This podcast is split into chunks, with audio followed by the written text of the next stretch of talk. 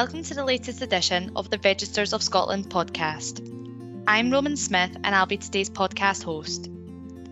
Today we'll be discussing equality, diversity, and inclusion at ROS. Around 18 months ago, we embarked on our journey to improve equality, diversity, and inclusion at ROS for both colleagues and customers.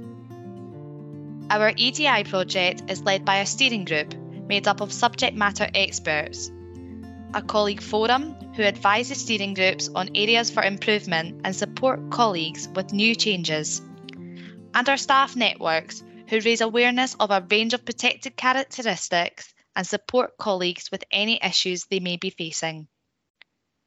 Our work is far from over, but so far we've delivered some meaningful improvements with many more planned. Today, I'm joined by Keeper of the Registers of Scotland, Jennifer Henderson, Non Executive Director at ROS, Andrew Harvey, and our EDI lead at ROS, Elizabeth Akurang. Thank you so much for joining us today. It'd be great to find out a little bit about yourselves and what your job is. Jennifer, let's start with you. Would you be able to tell our new listeners a little bit about yourself? Hi, everyone. Thanks for joining us. I'm Jennifer Henderson, Keeper of the Registers of Scotland. As the title suggests, that means I keep 21 public registers on behalf of the people of Scotland, legal registers that mostly relate to land and property. Um, we underpin the economy, so a very important organisation to serve the citizens of Scotland. Um, I'm also the chief executive of the organisation, so I have responsibility for ensuring the organisation delivers its job effectively. Thank you, Jennifer. Andrew, thank you for joining us today. It's your first time on our podcast. Would you be able to tell our listeners a little bit about yourself?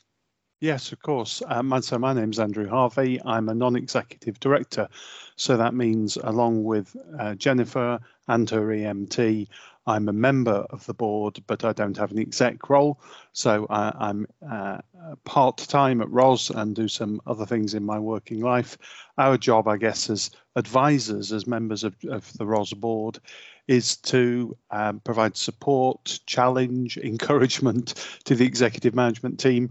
Um, to encourage them when we think they're doing absolutely the right thing, and sometimes to ask some slightly difficult questions when we think there might be better ways of doing things or we might not have covered off all of the bases.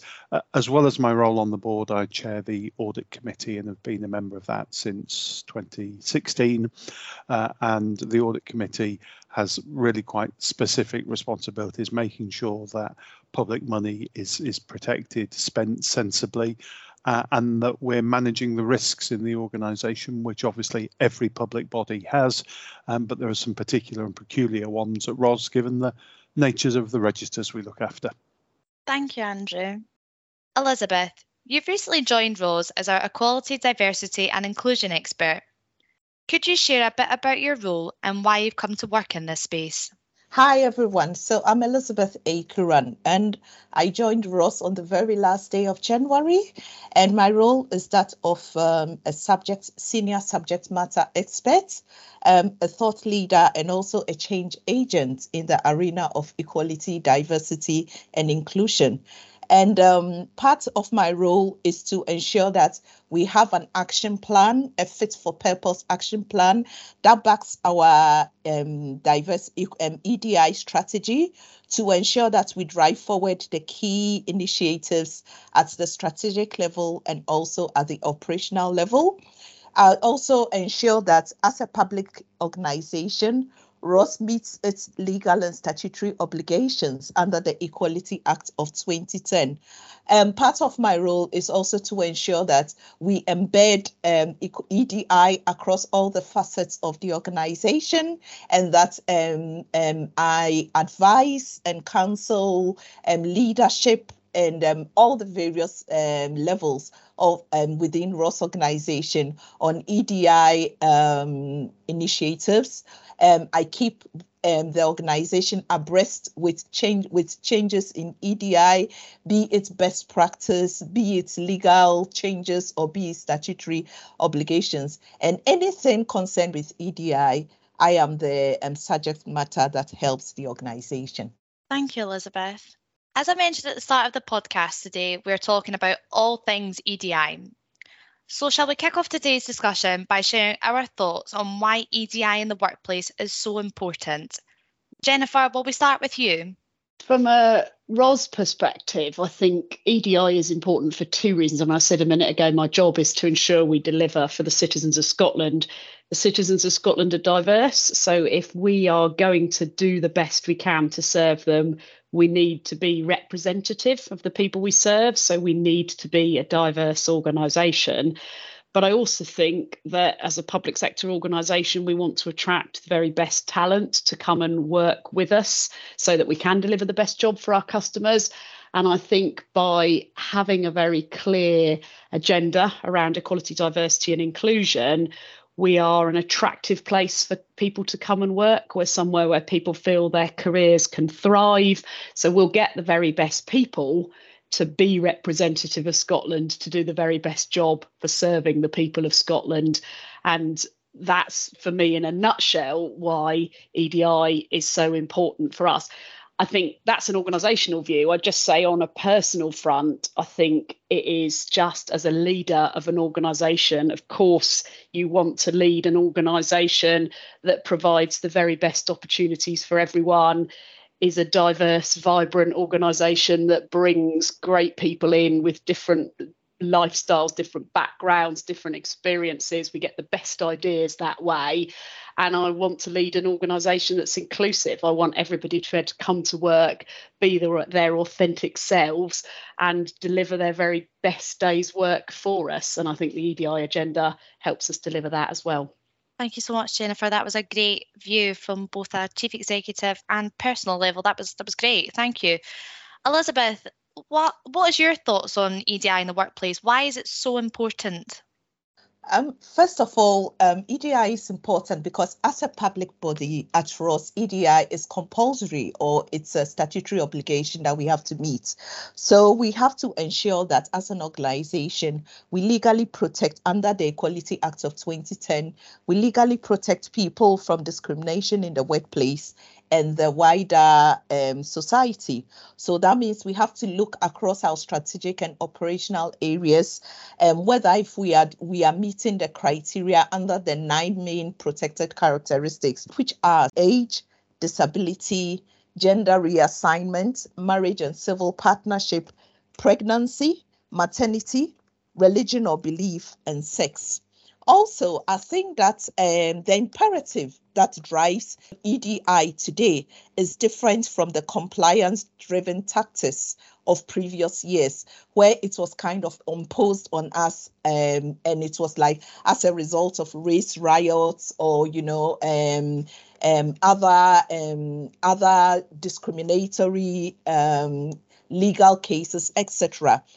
However, research has shown that there is a strong correlation between EDI efforts and also key performance indicators such as productivity, engagement, and retention of employees.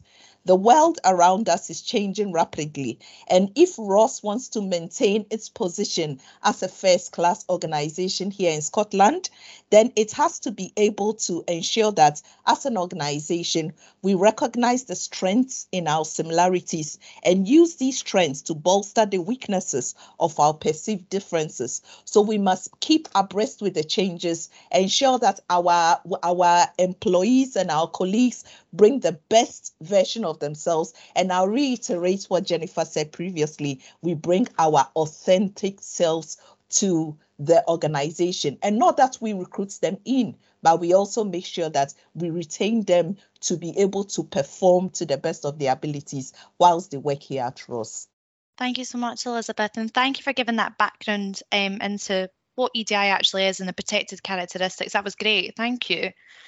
And Andrew, I'll come to you lastly.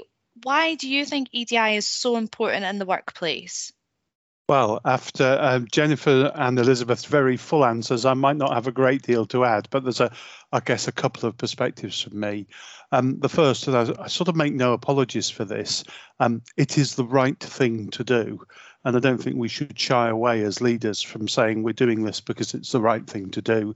Some organisations wouldn't put that at the top of their list, um, but I think in the civil service that's particularly important.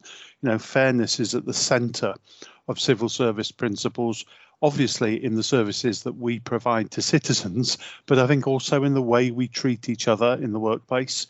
Um, so, what one for me, it's the right thing to do, but but almost beyond that, and it's to Elizabeth's point about what are the advantages, you know, in, in a sense, almost commercial advantages for Ros in taking this approach. And, and for me, it's really clear. It, it's about attracting the widest range of talent. And I say that because there's really clear evidence that says that diverse teams simply perform better in organizations. And, you know, um, you, you, yes, you can read all the published research, but actually, you know, we can all uh, think of times when we've worked in teams where everybody's quite similar, where they have a narrower view of the world. Uh, and as a result, they, you know, frankly, I've I've been a member of those teams. Um, you know, you bring fewer fresh ideas as a result, and I want to to help lead an organisation where th- there's a range of challenges from people about the way in which we do things or uh, what our priorities should be. And you, we'll only get that if we have a workforce that is representative of the population of Scotland. So, uh, and, and the way to do that, because we, like all other public sector organisations and almost all private organisations, haven't been in that place before. So we'll only do that by some concerted action on our part. Thank you so much, Andrew. So last year we published our EDI strategy for 2020 to 2025. This strategy sets out a clear statement of purpose around equality, diversity, and inclusion, and why acting on this is essential to Ros. Elizabeth, would you be able to tell our listeners about what is outlined in this strategy? So the EDI strategy is the main conduit or vehicle whereby RoS is going to ensure that we embed um, EDI across the organization. So it looks at various themes. The first theme that it looks at is to build an inclusive working environment where everyone equally feels valued and respected, where everyone can communicate effectively and everyone can work to the best of their ability. The second theme that the strategy looks at is an engaged, high performing workforce that reflects modern Scottish society. And the third theme that um, the strategy looks at is high quality delivery on needs and expectations of our, of our diverse customer base for all. And this um, strategy has been broken into work streams um, in the broad areas of training, resource recruitment, policies and culture change, key performance indicators and measures of success, communication and budget, Thank you, Elizabeth. That was a great um, explanation and introduction to what is actually included in the strategy. So, now that we know a bit about the strategy itself, can you tell us a bit about what work has been done so far for our colleagues? Some of the work that we have done um, for our colleagues is um, we have um, lots of networks here at Ros and that is one of the main methods which we make sure that colleagues across the organization um, are influencing the EDI actions and also the EDI um, the EDI decision making, ensuring that we are scoping out the right priorities and ensuring that whatever priorities that we determine as an organization to carry out is something that is fit for purpose for the organization. So we have the EDI colleague forum we also have the the um, um, LGBT network. We have the CARES network. We also have the Neurodiversity Network, and we also have the EU Nationals Network. Above all this, we have the EDI Steering Committee, which is chaired by our keeper, Jennifer, to ensure that we influence the direction in which um, the EDI priorities here um, at, at Ros are being determined. And also, we are measuring the outcomes of and and looking at at at areas of best practice and also areas of weaknesses that we need to strengthen further. We also carried out the AO recruitment project, which um, which was very which was very successful. And you know, not only was it successful, but the data that emerged out of the recruitment that has been measured also so also showed that we applied a lot of best practices, you know, in the recruitment project here at RoS. We also have the I'll leave the AO recruitment um, project for Jennifer to talk about because that's that's her baby and that's her pride and joy.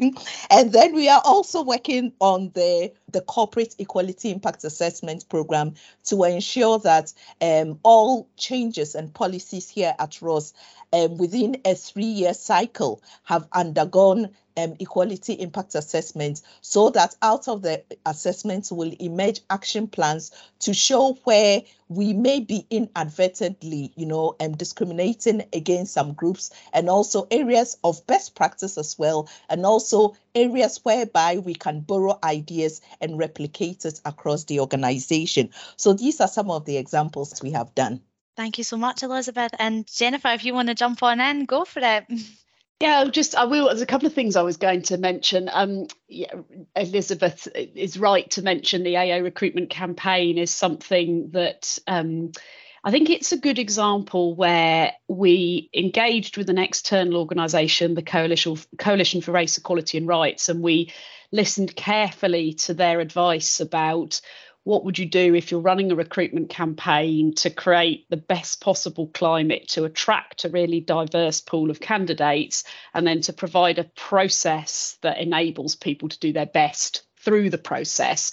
So we tried everything they suggested. And as Elizabeth said, it has been very successful and has given us lots of learning.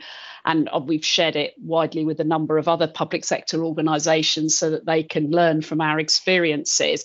So that was a good example for me of looking at where we can engage with other organisations who have expertise, pull that expertise in and try it a couple of other things I wanted to talk about in terms of what we've done. Um, and Elizabeth's already mentioned the colleague networks, which are hugely important in relation to that sort of support for people from different diverse groups. But we've put a lot of emphasis on wider awareness raising across the organisation because I'm a real believer that making progress on the EDI agenda has to get the whole organisation behind it. Everybody has protected characteristics. The difference is whether or not you are in a minority with that protected characteristic relative to the people around you. And I think one of the things that we're having a lot of success with is getting people who've never really thought about the EDI agenda to realise why it matters, to get engaged, and to think about how they can show support to colleagues. I mean, a, a, a, tiny example, but it's making a big difference, has been increasing number of colleagues putting their pronouns in their signature block. Lots of people had said they'd never thought about that before, but we've had a colleague who's explained why it really helps them feel included if they understand what people's pronouns are. It's a really simple thing for people to do. And now a lot of people are doing it. So that is a very I think that's symbolized for me a really important thing about you raise awareness, you build understanding, you tell people what action they can take, people take that action, and you get a sort of virtuous circle. And there's other things we're doing that are in that space that will just create a, a, a culture of you know, signaling that inclusion is really important and that people can contribute to that. The only other thing I particularly wanted to mention in terms of action we've been taking is I'm a real believer that the sort of data you hold is a very important starting point. So we've had a huge push with colleagues about providing their diversity monitoring data so that we at an organisational level understand the population we have, we can understand where it is not representative of Scotland, and then we can, as Elizabeth described, the, action plan that's being developed, we can be really focused on where do we want to prioritize action to make the biggest difference. And I think if we don't have that good underlying data, we'll always be guessing about whether we are putting our action into the places that are most in need of a change, but also we'll be guessing at whether our actions are making any difference because we won't be able to see the improvement in the data that will show us we are increasing the diversity, we are increasing the number of people from a particular protected characteristic in terms of their representation in the workforce. So, those are just a couple of other things that we've been sort of doing and will be the basis on which we build forward. Thank you so much. So, now that we've looked at it from an internal point of view and how we're helping our colleagues and what we've done to support them so far, if we flip that question round and ask, how are we supporting our customers with our EDI strategy, Jennifer? again i mean i said at the beginning very important that as an you know as an organization we are here to serve the people of scotland and the people of scotland are diverse so we have very actively got cus- colleagues who represent the sort of customer facing part of our organisation involved in the EDI steering group, and they are bringing ideas to the table about what do we need to do to provide better support to customers. So, we already do a lot of good stuff in this space. So, all of our products that we provide customer facing go through lots of very detailed assessments to make sure that they support the needs of colleagues in terms of people with a visual impairment and that we have appropriate systems in place for people with hearing impairments or you know um, neurodiversity things and so on and so forth. We've done specific work um, with the scottish trans alliance about how we support people who've undergone gender reassignment in terms of changing their name on the register and things like that and doing that in an appropriate and sensitive way. And we've got specific colleagues who are trained to support with those kind of inquiries. That's another good example example, where we talk to an expert external organisation to look at how we're going to approach something and get their input. Um, we've recently um, recognised that one of the things that would really help our customers is if we can speak to them in their native language. So we've cast across the organisation to understand who do we have in the organisation who are native language speakers of other languages, and we're now able to offer about 10 languages. If someone calls up and they would prefer to talk to us in another language, we may have a colleague who's able to take that call and support. So we're just constantly looking, I guess, at where might customers be experiencing some barrier to accessing our services as effectively as possible or where could we improve the kind of support and inclusion for those customers accessing our services and we're making those improvements as as we can and then listening to the feedback and making further improvements Thank you so much, Jennifer. It sounds like we're making the steps to support our customers, just the same that we're supporting our colleagues alike. Um, Elizabeth, do you have anything to add on how we're supporting our customers? Yeah, I'll just add a few more points. Um, we recently, was it about two months ago, um, got involved and we um, in the public consultation by the Scottish Government on mainstreaming equality um, equality under our um, Equality um, Act of 2010, which looks a lot on customer focusing activities here at RoS. And that in itself also highlighted areas of strengths and areas that we have to work on. Also, we uh, we also have an external communication plan on the um, EDI communication plan, whereby we keep um, our customers and you know potential customers abreast with all the EDI activities here at RoS. Also, we are improving cons- consistently improving our branding of RoS being an employer of choice. And um, also, finally, under the Equality Impact Assessment and the Corporate Equality Impact Assessment process, we're also going to look at the various functions of the customer care area, and that is going to be used as another conduit to improve even further on the high levels of customer care that we already have here at RoS. Thank you so much. So, are there any areas of EDI that we're particularly passionate about? EDI is something that's it's personal. It's you know it affects everyone. The the clues in the title of equality. Andrew, are there any areas that you're particularly passionate about?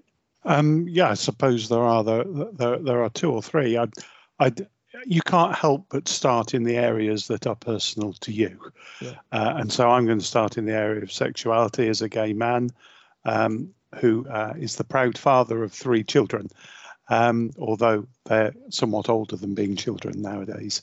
Uh, mm-hmm. and I say that because, um, without sounding like old man comments, uh, it wasn't always the case that people uh, of my age could be open about their sexuality in the workplace. Indeed, it was probably in some sectors the death to your career if yes. you could do that. Now, there's more for us to do. I'm not pretending that we have everything right, that every person who uh, uh, uh feels comfortable uh, in sharing whether it's their sexuality or their disability or whether they have a trans background, all of those things. Um, but but clearly that's important to me because it's important to me personally. Um, and, and, you know, as a grey, as a gay, I'll do that answer from the top, because um, I am grey. But um, as a gay grandfather, you know, it's still the case that occasionally you get strange looks from people because they can't compute um, the two those two aspects of your of your personality of your life. Um, uh, and I've learned to shrug it off and to make a joke of it and to smile about it. And I'll be genuine say it, it doesn't hurt. But there are times when it would have hurt me. And there are times when it will still hurt colleagues where people make inadvertent comments about those sorts of things. Um, so I, I, I think uh, the intersectionality of you know parenting responsibilities and sexuality or of disability and somebody's trans status is, is an area where uh, as as a society not simply ros but as a society there's more for us to do we should celebrate what we've done so far uh, but there is more more for us to do to allow you know to use the words that elizabeth used and i think jennifer did too you know people to bring their whole self to work thank you so much for sharing that andrew Jennifer, we'll move to you. What areas of EDI are you particularly passionate about? I suppose I mean I'll start in the same vein as Andrew did because I guess you think initially about what's personal to you. A long-standing career as a woman in in environments where I was very often the only woman has meant I've had a very strong passion around gender equality, and I am hugely proud that Ros doesn't have a gender pay gap because that is a huge, huge achievement. But I guess that then spurs on my passion for all the aspects of EDI to say it is possible to yeah, remove any of those kind of gaps between how people experience the workplace. And I don't ever think the job is never done. I mean, I think Ros is a, an excellent, inclusive organisation, whatever your background but I know that I can constantly learn about what more we can do to ensure colleagues feel included, educate colleagues. I think, I guess, if I had to sum up what I'm passionate about, it's continually learning more about the EDI agenda, seeking to understand and in an appropriate way ask colleagues from different backgrounds what I can or should be doing and what we as an organisation can or should be doing to sort of ensure they feel fully included and able to give their very best to the organisation. And I think something about empowering people to have the right language to ask the questions, to not feel like they might put their foot in it if they're kind of going to ask about something, and to be, you know, appropriately sensitive, but kind of ask, because I think that's how we'll build that sort of really good shared understanding and I think it's probably eye opening for people in terms of raising that awareness makes people understand that, yeah, there are absolutely still people who maybe not always in the workplace, but certainly in wider society don't feel as included, don't feel that they can be as open about themselves. And that's what I really feel passionate about, I guess, sort of getting that resolved and and creating the climate within ROS where we can start there. Elizabeth, we'll move on to you. What areas of EDI are you particularly passionate about? Well, again, going back to my own personal story, I think um, for me, um, it's about um, black, being a Black woman in a mainly white society. And um, um, I have worked in this arena for 25 years. And believe you me, I've heard every possible story about how, you know, even in this 21st century, Black women and men are being treated in the workplace.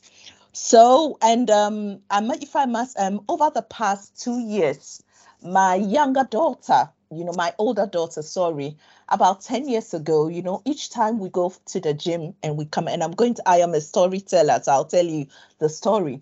So each time we went to the gym, you know, we were like one of the very few black faces here in the gym. And after about a year or so, one day she commented and she said, Mommy, how come all the cleaners in this place are black women? And we are we are normally the only black people here.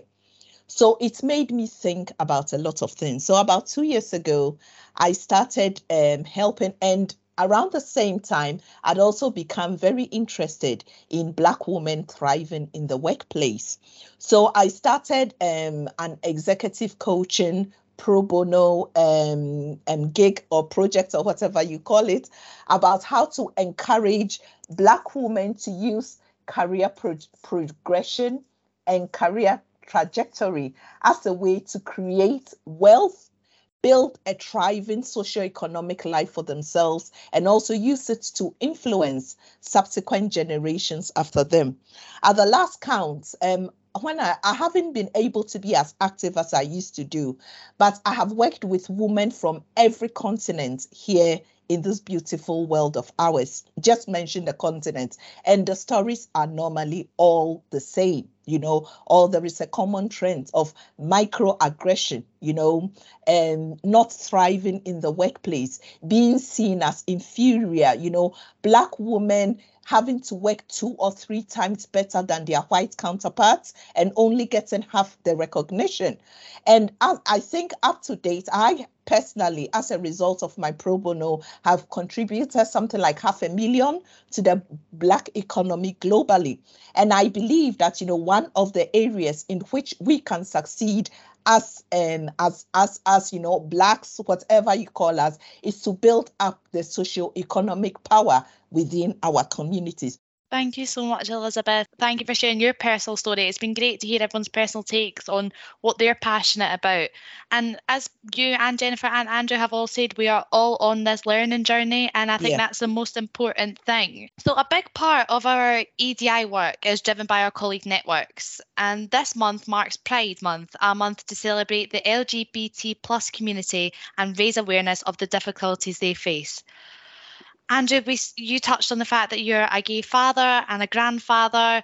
Why do you feel it's important for the organisation to recognise and celebrate this month? Thanks, Roman. I, I, guess there are a number of things. The, the first is um, that to not do it would leave our staff, I suspect, wondering really whether we were taking all of this very seriously or not. Uh, so that might sound like a negative reason, but but I think it's much more than that. It's to demonstrate to people um, that we aim to be an inclusive employer. And I think in the same breath saying, but we know there's more to do. Uh, and, and, and that's sort of a, a reflection on what I said earlier that, you know, goodness me, isn't life for people in the LGBT plus community very different than it was 20, 30 years ago and in the workplace? Yes, it is. But particularly, um, for for people in the trans community, I think there's more that we need to do culturally as a society, and of course, you know, RoS is just a microcosm of, of Scottish society. Um, I, I would say, in the same breath, of course, that even for people with those protected characteristics, as it were, pride isn't for everybody some people believe that they're, you know, that, that, they don't want to talk openly about those aspects of their life at, at work, and we should respect that too, um, because we don't all bring everything that's going on in our personal lives to work as a matter of choice. The important thing is that we should be free to be able to do that if we want to to do it. And I guess finally, as a gay man, I'd say who would turn down an excuse to have a party? Um, this is a brilliant time of year because May is Eurovision and June is Pride. Uh, what more could a boy ask for in the sunshine? Ah, oh, love it. Thank you so much, Andrew. That was great. Um, Jennifer, what about you? Um, you've been involved in some of our Pride Month celebrations before it was. Um, why do you think it's so important for us to recognise this month? I think for me, it's about the opportunity to demonstrate allyship, and clearly that doesn't that isn't confined to just a particular month but it's as andrew said it's a very it's a very sort of symbolic opportunity to say you know as a leader in RoS i want to be an ally to those groups in RoS who are in the minority. And it's a very visible way in which I can demonstrate that allyship. Um, I'm really looking forward to going on the Pride March with RoS colleagues. I'm looking forward to being there and demonstrating my support actively. And I think that's for me what allyship is about. It is about, as Elizabeth said, that sort of curiosity and building understanding. And then it's about what can I practically do to demonstrate my support. And I think we've got great another great example, just in the spirit of Elizabeth and the story sharing, a great example of sort of how as an organisation we can demonstrate allyship.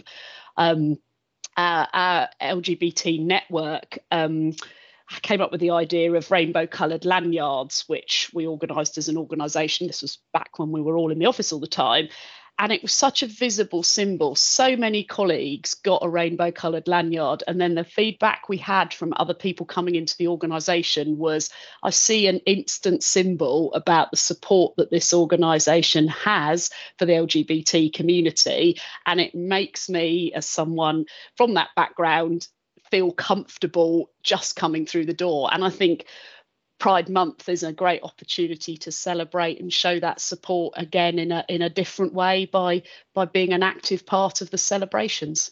Thank you so much, Jennifer. And Elizabeth, I'll come to you finally. Why do you think Pride is so important to to celebrate and recognise in these organisations? There is so much that we, um, you know, globally must do in terms of social reforms and our perception again, I mean, our, our perceptions about LGBT um, communities. And I'll give an example. My heritage or ancestry is from Ghana. And I know that was it this year. I stand I stand to be corrected, but very recently they have tried to publish a bill that will criminalize LGBT, you know, in the country. And you know, um, and it has been backed a lot, a lot, especially by religious organizations. So we need to have a global social reform, you know, about our attitudes. Also, um, there needs to be um, we need to teach our children, you know, like things like I mean, things like love is love, you know, expecting, you know, as you know, again, people bringing their unique selves to their eh, to their office place. You know, why does a colleague have to come into the office? You know, what they call is it called parallel lives? So that so the the the colleague comes to the office and drops down, you know, my LGBT status, comes, laughs with everybody. People are talking about, you know, their religious views or their children, their partners and things, and they don't feel bold enough to bring that unique aspect of themselves. So they go and then they pick up. We cannot tell colleagues to bring half or three quarters of themselves. They must bring their unique selves, and we ourselves must be curious enough to learn from them. That was such an interesting discussion, and it's great to know that RoS is truly passionate about improving equality, diversity, and inclusion for everyone. And it'll be wonderful to see the opportunities that this creates in the future. You can read our EDI strategy on our website, and you can find the link for that in the podcast description. Thank you so much to Jennifer, Andrew, and Elizabeth for joining me today, and thank you for listening. Please subscribe to our podcast at anchor.fm forward slash Registers of Scotland. This podcast is available on Spotify, Apple Podcasts, and Google Podcasts. Thank you so much.